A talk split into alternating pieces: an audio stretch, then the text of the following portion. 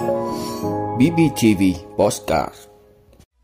Gia tăng tình trạng tách thửa, phân lô, bán nền.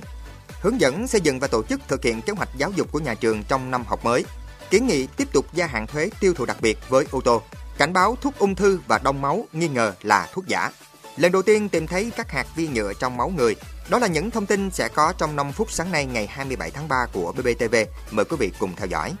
Thưa quý vị, gần đây tại nhiều vùng ven đô thị trên khắp cả nước, thị trường giao dịch đất nền trở nên sôi động. Nhiều nơi có hiện tượng tách thửa, chia lô, bán nền, thổi giá, sốt đất, nhiễu loạn thị trường dẫn đến nhiều hệ lụy kéo theo. Trước tình trạng phân lô tách thửa diễn biến phức tạp, thì từ đầu năm nay, tỉnh Lâm Đồng và vừa qua là Ủy ban nhân dân thành phố Đồng Xoài, Bình Phước đều đã tạm dừng việc tiếp nhận xem xét giải quyết các thủ tục liên quan đến việc phân lô tách thửa đất. Mới đây nhất, Sở Tài nguyên và Môi trường Hà Nội cũng có văn bản đề nghị Ủy ban nhân dân các quận, huyện, thị xã tạm dừng phân lô tách thửa đối với đất nông nghiệp trừ một số trường hợp cụ thể. Thưa quý vị, trước băn khoăn của các trường và giáo viên khi triển khai lớp 10 chương trình trung học phổ thông mới từ năm học 2022-2023, ông Nguyễn Xuân Thành, vụ trưởng vụ giáo dục trung học của Bộ Giáo dục và Đào tạo cho hay, Bộ Giáo dục Đào tạo đã có văn bản hướng dẫn xây dựng và tổ chức thực hiện kế hoạch giáo dục của nhà trường cũng như tổ chức tập huấn cán bộ quản lý giáo viên. Theo đó, các trường căn cứ điều kiện của mình để xây dựng một số tổ hợp môn học lựa chọn theo ba định hướng của chương trình.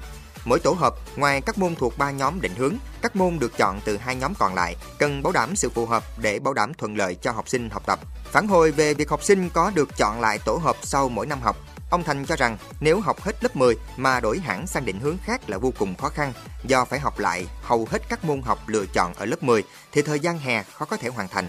Vì thế ngay từ đầu, học sinh cần phải cân nhắc kỹ để lựa chọn với sự tư vấn hướng dẫn của nhà trường, phụ huynh. Thưa quý vị, Bộ Tài chính vừa công bố lấy ý kiến rộng rãi đối với nghị định gia hạn thời hạn nộp thuế tiêu thụ đặc biệt đối với ô tô sản xuất hoặc lắp ráp trong nước nhằm kịp thời hỗ trợ các doanh nghiệp sản xuất lắp ráp ô tô trong nước theo nghị quyết số 11. Cụ thể, Bộ sẽ trình chính phủ dự kiến gia hạn thời hạn nộp thuế đối với số thuế tiêu thụ đặc biệt phải nộp phát sinh của kỳ tính thuế tháng 6, tháng 7, tháng 8 và tháng 9 năm 2022 đối với ô tô sản xuất hoặc lắp ráp trong nước. Thời gian gia hạn đối với tất cả số thuế tiêu thụ đặc biệt phát sinh của các kỳ tính thuế nêu trên là đến hết hết ngày 20 tháng 11 năm 2022. Thưa quý vị, Cục Quản lý Dược Bộ Y tế vừa thông báo về việc phát hiện mẫu thuốc trên nhãn ghi Stivaga 40mg và Sarento 10mg, 15mg, 20mg nghi ngờ là thuốc giả. Đây là các thuốc có chỉ định điều trị ung thư và đông máu. Mẫu các sản phẩm nghi ngờ là thuốc giả do công ty luật trách nhiệm hữu hạn TNG phát hiện được bán trên thị trường và một số website.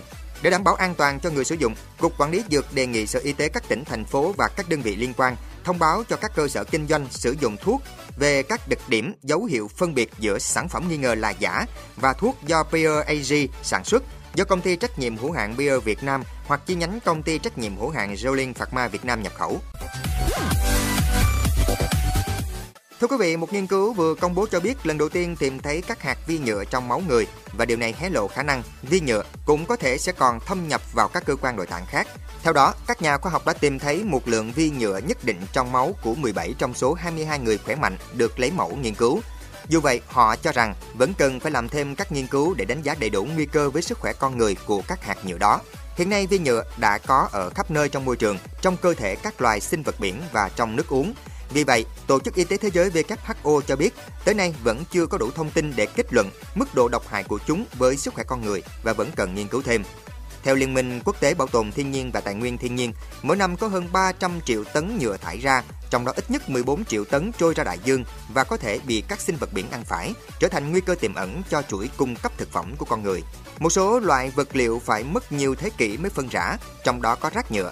Những lo ngại về tác hại ô nhiễm lâu dài của rác nhựa đã khiến nhiều nước thực thi luật giảm dần và tiến tới xóa bỏ đồ nhựa dùng một lần.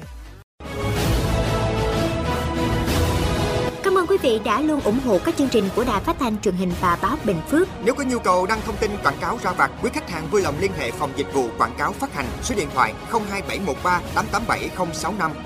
BBTV, vì bạn, mỗi ngày.